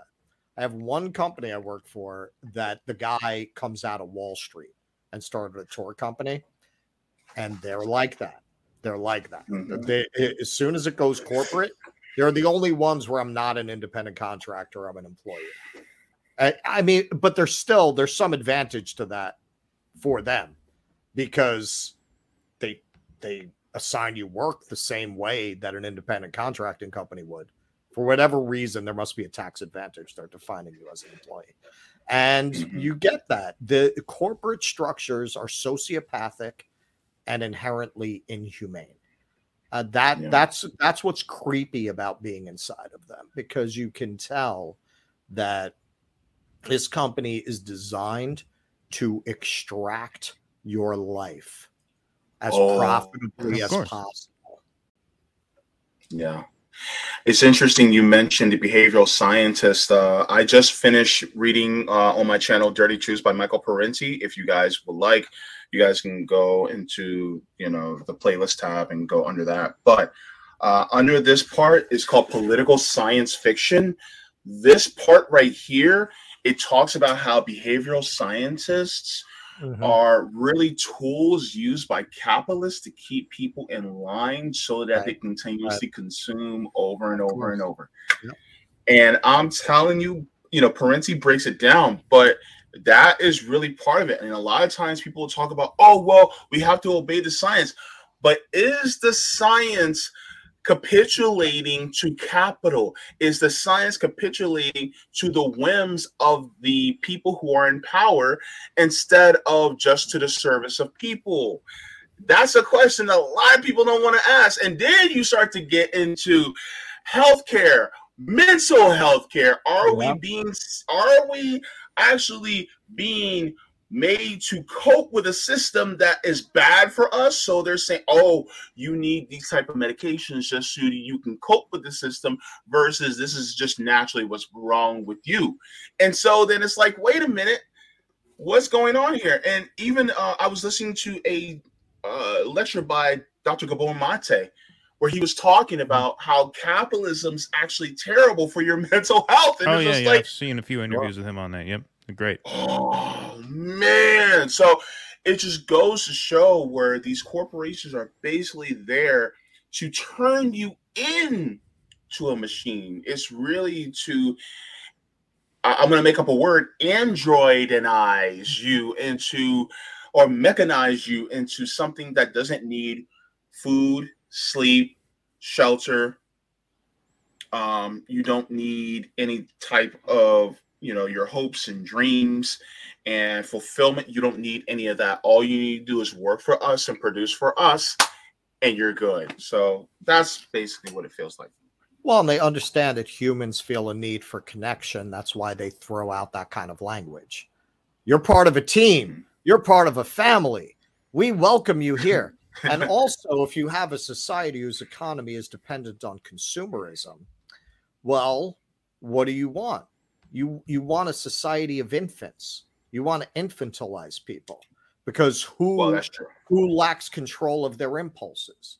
Children. Yeah. You don't want people to really mature and become self-aware, um, uh, strong, confident adults. You want them to be like children. Who who looks at something on TV and goes, "I gotta have that. I gotta have it." A twelve-year-old. They want you to perpetually think like a twelve-year-old. Yeah, true. So, I mean, look, I don't want to take too much of your time because I want to be respectful and I, you know, want to be a man of my word. I said between 60 and 90 minutes. We're at the 90 minute mark. And so this was an amazing conversation. I cannot wait to have you both back on. I mean, it's like Batman and Robin, Shaggy and Scooby, peanut butter and jelly. it's like cake and ice cream. Not the Mindy It's Kaling like- version. you know, it's like chocolate and peanut butter. I'm like, look, we gotta like get Krystal these two back Ball and. Kyle Kulinski. Right? Oh, it's like. Krystal Ball and Marianne Williams. Yeah. um, Maybe So- I, I don't know. That should I, I guess I blew it at the last second. no, no, it's all No, good. I'm, You're good. I'm, I'm joking. Yeah, it, but uh, you know, where can you where can they find you guys? Uh, I actually have some so uh, something to show everybody, but where can they find you guys so that they can subscribe and follow you? Well, if you go uh, while you're here on YouTube, everybody, if you can just type in "Due Dissidence," you can find our channel right there, and please give a sub if you can. We are also on Substack, as Jay you just put up there. duedissidence.substack.com. Um, and so those are the best places to find us. We are also an audio show on every major podcast player. So if you like to listen in the car and stuff, you can do that also. But yeah, duedissidence.substack.com and just the YouTube channel. If you type us into the search bar, we will come up. Our name is unique enough where there are not going to be 10 that match that search. So yeah, if you could find us there, that would be awesome. And uh, yeah, thank you so much, Jay. This was this was a great talk. We we would love to come back, and I'd love to have you on our show also. Thank you so very much. Any any final words for you, Russell? Um, thanks a lot for having us on. It was a lot of fun, and uh, I look forward to uh, checking you out as the co-host when I'm in India. Yep. and, and, and real talk, it was it's been a privilege to have you both on. Thank you so very much. My channel is little, but it's growing. I'm hopefully I'm I'm gonna try to get to three thousand subs by May, and so hopefully that'll happen. But I No, you're doing great, man. You're doing You- great. You, have, Uh, you you have know- a really engaged chat here. It looks like you have a good. Yeah, no, it looks like it looks like you're doing great. I mean, you know, we're we're we're a couple thousand out in front of you, but that doesn't take long, man. You start you start putting out stuff on a consistent basis. You have a great chat here, people who seems like they come back every time. That's what you need. Once you get That's that, it. it doesn't take Yep. that long. You know, it's not like you know the, those next two thousand don't take as long as the first two thousand. We know that from having done it. You know, You, you just getting you those first find your fifteen hundred subs in the bank is torture. Takes forever. But then Yeah. once you get a you know community of people here, which you obviously have, it it grows quicker than you'd think. So yeah, keep at it. Thank you so very much. Also, to everybody who's in the chat, as well as watching on the rewatch, the links for Due Dissidence, as well as their Substack, their Twitter page, and their YouTube page is also in the description as well. Thank you go so much, Russell and Keaton. Thank you for have. Thank you for being here. Thank you, Thank sir. you, Much appreciated. Thank you. All right, all right. Goodbye. Bye bye.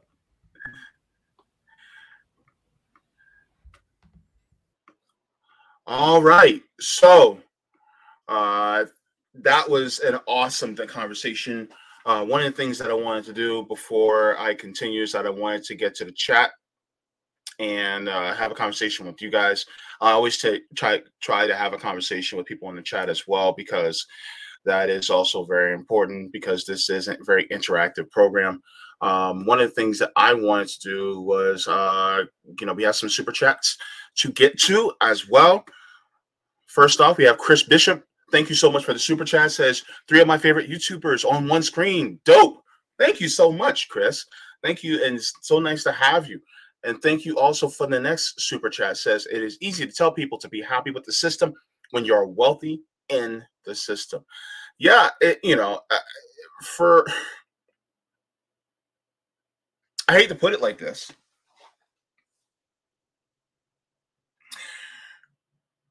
But flies are comfortable with Dookie. I have to purse my words carefully. I want to say the S word, but I'm not going to say it. But flies are comfortable with it. They love it, right? So once they get in, then they plant their eggs in, and then you know those maggots come in. They having a party, right? For for many of us, it stinks. It ruins our health. We don't want to be in it. And it's like what Jennifer Lewis said. When you sat in too long, you stop smelling it. You don't smell it anymore because you've been sitting in it for too long. She said, now come up, come up out of there. Clean yourself off. The thing is that we have been sitting in it for too long. And some people have stopped smelling it, even though it's damaging to them. Some people, like myself, Russell, and Keaton, those of us at RBN, a lot of people are at the Indie News Network, people at MCSC, a lot of us, you know, people like Ron Placone, Jimmy Dore, a lot of us are going, yeah, it stinks. We got to get out of here. And yet you got some people going, I don't smell anything. And you got others who are flies going, no, don't take it away. It's good for us. And so that's the problem. And so while we're suffering, they're having the time of their life. And so it's conducive for them, it works for them. But what about us? To the privileged, equality feels like oppression. Thank you so much for the super chat. CEB Applejack, who is also a JB member, good to see you, says, You don't find that disingenuous that I'm sorry, you don't find that disingenuous that she tries to appeal to the poor and act like she cares. Her whole bit is trying to be for the disenfranchised. My thing is that if you're going to be for the disenfranchised, then be for the disenfranchised. Show in your actions and not that, oh, I give to charity. Charity is just a rich person's way or or a privileged person's way of washing their hands of of you know the exploitation in the system and saying i did my part so now i can walk away. No no. It, it, it you know charity legitimizes a system saying well at least we're doing some good for people. And it's like no no no no no the system is what caused the people to be in there in the first place. So therefore, the system must be broken down. But if you break down that system, then they are no longer privileged. And it takes the privilege and it widens the net of privilegeness. Privilegeness. It widens the, that umbrella of being privileged to everyone. And so then everyone can actually be privileged with housing, healthcare, food. They don't have to worry about cops you know, when it comes to when they're driving down the street. They don't have to worry about an, an imperialist government coming to them and bombing them and extracting them of their resources. Right? And so, because of that, by that very notion, some people don't want privilege to be spread out as far and wide as the eye can see. Some say they want it. But when it comes to actually changing the system on a fundamental level, some will give rhetorical or flowery words, but they just don't want to do it. They don't want to go as far as some of us feel there's necessary to. Because if we take it too far, well, they lose that privilege. And they don't necessarily lose it, but now they have to share. And they don't like sharing or they don't want to share as much. That's like having a huge pizza and instead of cutting it up into eight slices and dividing it evenly among eight people, they want to keep four pieces for themselves, or no, they want to keep six pieces for themselves and let the other six or seven people divide those last two slices up themselves. They're like, okay, instead of me keeping six slices, I'll downgrade myself to five slices so you guys can share three slices among the seven of you. And it's like, okay, you gave it that one extra slice, but that was basically charity. Or instead of doing that, we just go, well, how about each one person get a slice? Out of eight slices, eight people each get a slice. But then to the privilege, equality feels like oppression because you just took away seven slices, or no, that person has five slices left. Now you take away four slices from them and evenly distribute it among all the people who don't have slices. So that everybody has a nice full slice, so that everybody is fed, so that everybody is sustained. And so that's how it works. But the problem is, you got so many people who want to take the whole pie for themselves. And that's what capitalism is. Capitalism is basically, I want the entire pie for myself, but the only way I can keep it so that you don't destroy me is I have to take slivers of pie and hand it to you to make you feel like you're actually getting something. That's the way it works. And we're getting to the point now where we're saying, you know what? Give me that pie. I'm gonna slice it up evenly for everybody now so that you won't dictate that you get all the pie. And that's what they don't want, baby. Good to see Lucy in the chat. You handed it to AOC. Oh, baby. Good to see you, Lucy, in the chat. Says, just found these guys. Love them. Yup. Go ahead, subscribe to Dudes Dissidents. They are doing the damn thing. Cool Blue is in the chat saying, those elites Krystal and her ilk are the Democratic Party.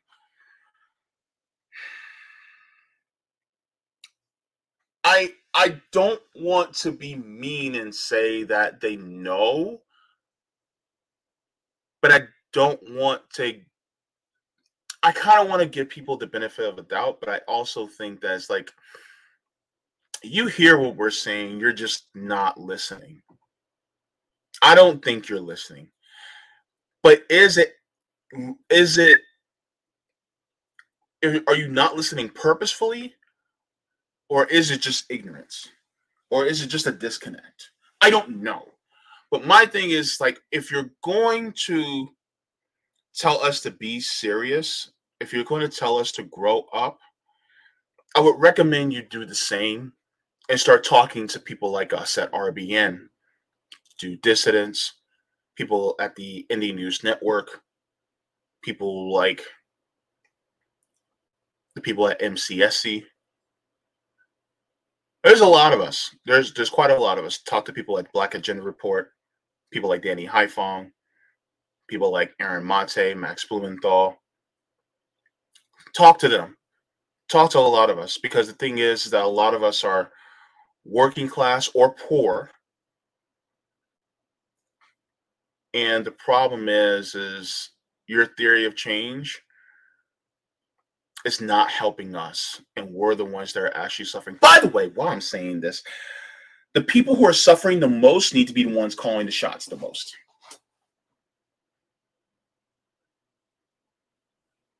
I said what I said. The people who suffer the most, the most disenfranchised, the most vilified, need to be the ones that are literally leading these movements, leading these charges.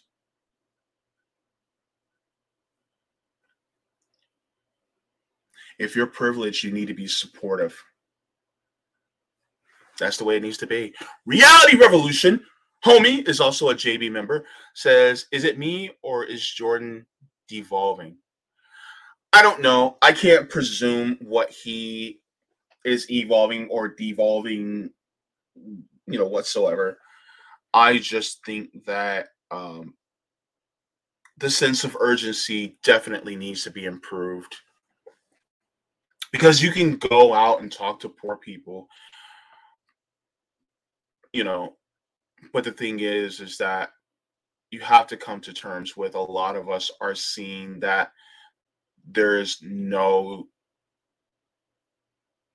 there is no solution through the people who say that they're for us, but they don't do anything. And I'm also including progressives. because they'll say, "Oh, we're pushing for this," or "We'll fight for this," but then when it comes to their actions, it just doesn't happen. How many times do you have to be slapped in the face to realize that the person who slapped you is not sorry? You know, Cat Terrell, thank you so very much for the super chat. Says, "Good guess, JB." Thank you so much, Cat Terrell. Appreciate it so much. Yeah, definitely. Uh, Chris Bishop, thank you so much. Says the revolution will not be televised; it will be on YouTube. then deep top demonetized and strikes given to anyone who supports it. You said it. Stuart Edwards says if you wait until the time to build a revolutionary infrastructure, then you waited too late. That's actually very true. The thing is, time is now. To be honest with you, we can't wait. And to the people who honestly are still also for some type of electoralism, also build revolutionary apparatuses at the same time. If you feel like, okay, I'm still for electoralism, all right, then also do dual do, do both job do both things. Then if you want to do that okay but you know what? You need to get that just in case break glass type of deal going. All right just in case we need to break that glass all right start building up that as well. If you're going to continuously go towards the electoral system all right fine but start building some more revolutionary systems just in case. But i'm gonna tell you just in case it's not an if it's a matter of when that's basically what it is. Bryce Smith says, I'd argue both, JB. Women can be just as awful. Look at Pelosi. And I, I don't know if I, I didn't make that clear that um it can be both. And, and my apologies if I didn't, but I do recognize that women are also a disenfranchised group in this country. And then they also use uh, some women in order to perpetuate this diversity higher within the structures of both parties and they use them to also be exploitative. Um, just like they will hire you know women to operate these drones that bomb brown people's and brown people in other countries and say look we have women. They'll do the same thing with gays. They'll do the same with trans people. They'll do the same thing with many people of different identities in order for them to say look we're good. We have different identities oppressing people. And that's the problem is the oppression. It's not the diversity, it's the oppression. And then you're using different identities in order to oppress. So it's nefarious. But I, I apologize if I didn't make that clear. Um, but thank you for pointing that out, Bryce. I appreciate your your your view as well. Bill Bradley says the idea that you will own nothing and be happy is techno feudalism. It is tenant farming. It is indentured servitude. Absolutely. I think they were talking about they're trying to talk about you know crap like this at Davos in Davos, and it's like yeah no. The thing is is that the right to humans is to actually own their own and have self determination. And the thing is that they want to take that self determination away because they feel in their minds that they know what's better for us than we do and that's the elitism that really both parties subscribe to but they just make it seem like that they don't that they're diametrically opposed when really they both all work for the same boss. Thanks bill bradley. Cobra commander says remember when all the scientists tried to find out what is exactly a white race and it turned out there is no white race? Race is a colonial construct That's what it is. It's the colonial construct. Absolutely. Thank you, Cobra Commander.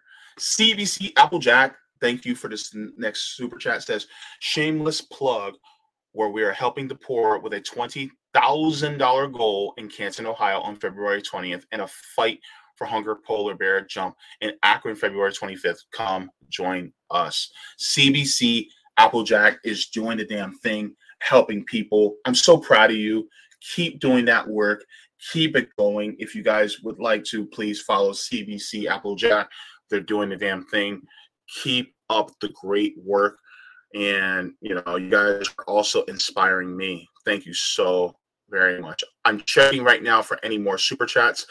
Delphia, good to see you. Hey, Delphia says once a person is good, they are automatically accepted. Once a person is labeled evil, they will automatically rejected. No questions need to be asked. That's why rulers play the good evil game. Bars, Miss Delphia. Bars. Thank you so very much. That is very true, by the way.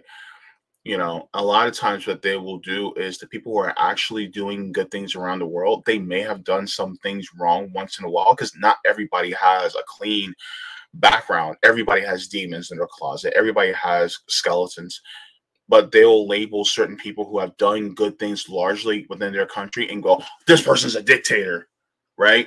Like, for instance, they'll go and look at Gaddafi and say, oh, this person was a dictator. He should have been murdered. When in reality, if you actually look at what a lot of things that he did for his people in Libya, he actually upgraded their lives collectively. And so you look at somebody like that, it's like, is he really a dictator? Or look at the government in DPRK you know, a lot of times what they'll do is they'll look at people in DPRK and they'll say, "Oh, well, these people they're evil," and it's like, well, how are they evil? And give me an objective analysis based on their actual policies and tell me why they're evil. But they can't do that. They'll do the same thing about Cuba.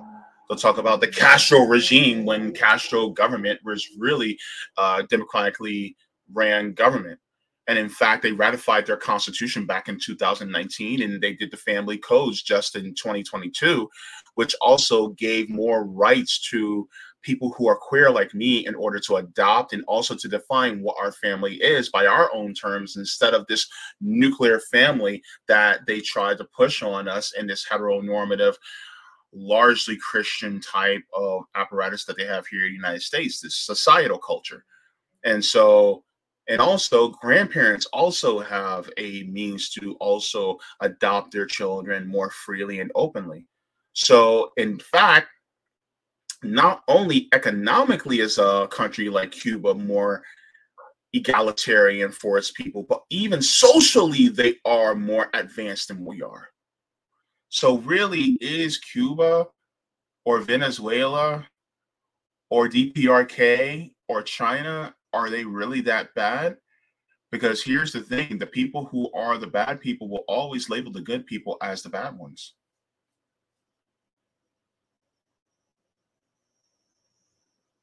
Remember the Empire in Star Wars? That's all I got to say. oh man, thank you so much for that. Um just making sure I didn't miss any super chats. And if I miss any super chats, I, I dearly apologize because I really don't want to miss anything from you guys. Oh, yeah. Uh, CBC Applejack says, much love from the Fiercely Authentic team. Thank you so much, CBC Applejack. Appreciate it so very much as well. Uh, just looking for, you know, because I don't want to miss and and I saw Sabby in here earlier. It's so good to see my comrade in here. Uh, just checking because I don't want to miss anybody. Okay. All right. So, by the way, oh, take that down. Thank you. Let me just check on Rokfin, see if there's anybody who also. Uh, let me re- refresh and I'll get back to that in a second. But for next week, I will be having on journalist Wyatt Reed who will be coming on here and we'll be having a great conversation with him next Tuesday. As always, on Tuesdays at 2 Eastern Standard Time here on the Jaybefaunt channel, I'll be talking to Wyatt Reed. So that's going to be a wonderful conversation. Are we talking about the the proxy war in Ukraine and his coverage of that. That's going to be very interesting. Um, I'm also going to be. Oh, hang on, I, I have to look at my. I have to look at my calendar. I'm trying to be more organized, y'all. Look, um, this is tough for me. Uh, great. I'm, I'm just trying to be more organized. I'm a very disorganized individual. But yes, Wyatt Reed. And then uh, Saturday the 11th, Noah Khrachvik is going to be on. Noah is from Midwestern Marx. I'll be having him on Saturday, February 11th. So I'll be having him on as well. I cannot wait. And I also have some stories to cover. I may jump back on here on Thursday in order to cover this story because this is a story that came across that I need to cover because I, I don't see a lot of people talking about it. And yeah, it's it's more of a local story, but it's also very telling. Um, you know, so I gotta get on get get in on that. But I see you, Miss Aaliyah. Good to see you, my my sister from France. Good to see ya. Thank you so very much for the flowers and love. Um, let me check here. Yeah, I don't think there's I don't think there's too many people watching on Rokfin yet, but that's okay. We will we shall press on. So uh, make sure also to give Due Dissidence a follow. Did you subscribe?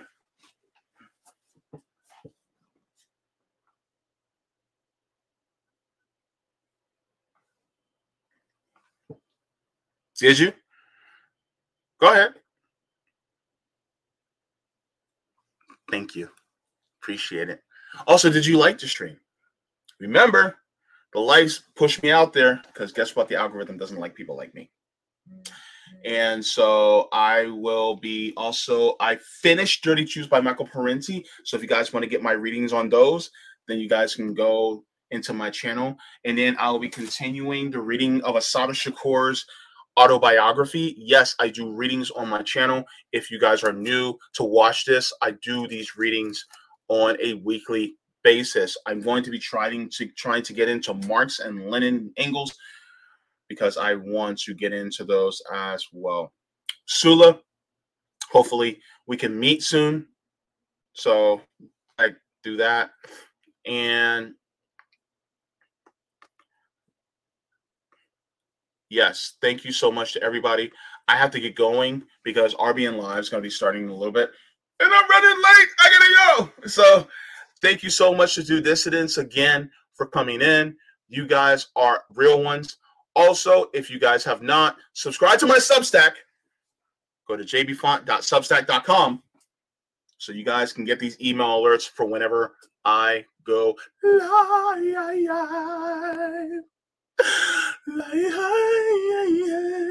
Okay. Also, uh yeah. So if you guys would like to get into that, thank you for all thank you for all the super chats. Thank you for all to all the members. Also, thank you to all the people who are patrons on Patreon and on Ko-Fi. Without you guys, I would not be able to do this. Thank you, thank you, thank you. Look, continue to leave the world better than you found it. Water your plants, water yourselves. Water is wet. Stay moist. I'm so stupid. Reading is fundamental, and make sure to do your due diligence and check out Due Dissidence. And oh, oh yeah, Mwah! forehead kisses to every single one of you because I love you all. You guys are all so precious to me. Love you. Bye bye.